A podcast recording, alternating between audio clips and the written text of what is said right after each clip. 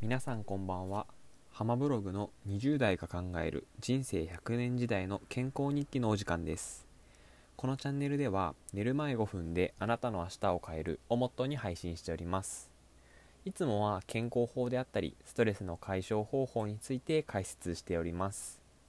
今回は今年最後ということで健康について調べ尽くした私がおすすめできる健康アプリを紹介していきたいと思います。それでは早速本題に行ってみましょう。今回は今年試してよかった健康アプリについて解説していきたいと思います。本日紹介する健康アプリは睡眠管理アプリスリープサイクルというものです。僕自身睡眠時間であったり睡眠の質にはこだわっているんですけど今までスマホで管理っていうのは全然やっていなかったんですよね。でそこで何とかしたいなということで試してみたのがこのアプリスリープサイクル。でと基本的には無料なんですけど追加コンテンツを買うにはサブスクで課金をしなければいけないですよっていうアプリになります。ただ全然無料の分で十分です。私自身も課金していないで今も無料で使っております。このアプリは一体どんなアプリかっていうと睡眠時間や睡眠の規則性あのノンレム睡眠レム睡眠の周期ですね。とかあと就寝時間と起床時間を記録してくれるっていうアプリです。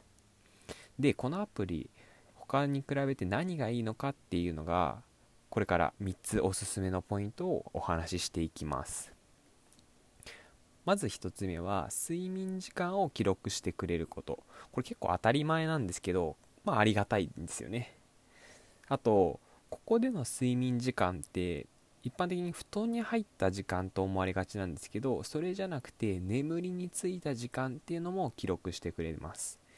なので布団に入った時間と眠りにつき始めた時間この両方とも記録してくれていて睡眠実際に寝を入るまでにどれぐらい時間がかかったのかっていうのが分かるんですね。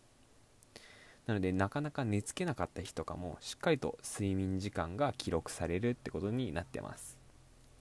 で2つ目は体に負担をかけないアラームです。私自身普段 iPhone のアラームを使っていたんですけど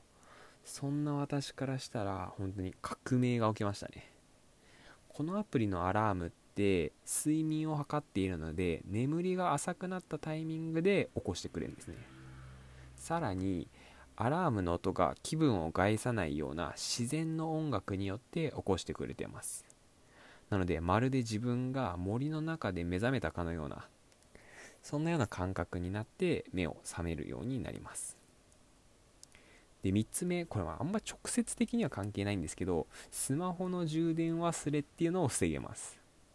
皆さん寝る前にスマホの充電忘れて朝電池切れだったみたいなそんなことありませんか？私結構よくあるんですけどそれ起きるとやっぱちょっと朝から悩ますよね。ただこのアプリスマホの充電忘れも実は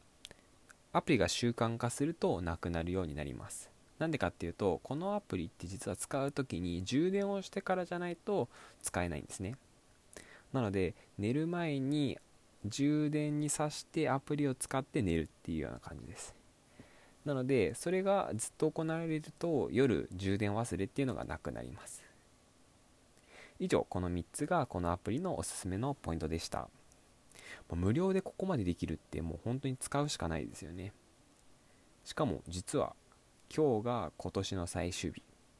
で睡眠からすると来年の最初の日になるんですね。ぜひ来年は睡眠をしっかりとコントロールした1年になるためにこのアプリ使ってみてはいかがでしょうか。それでは今回の放送はいかがだったでしょうか。最後に復習をしてから終わりにしたいと思います。今回は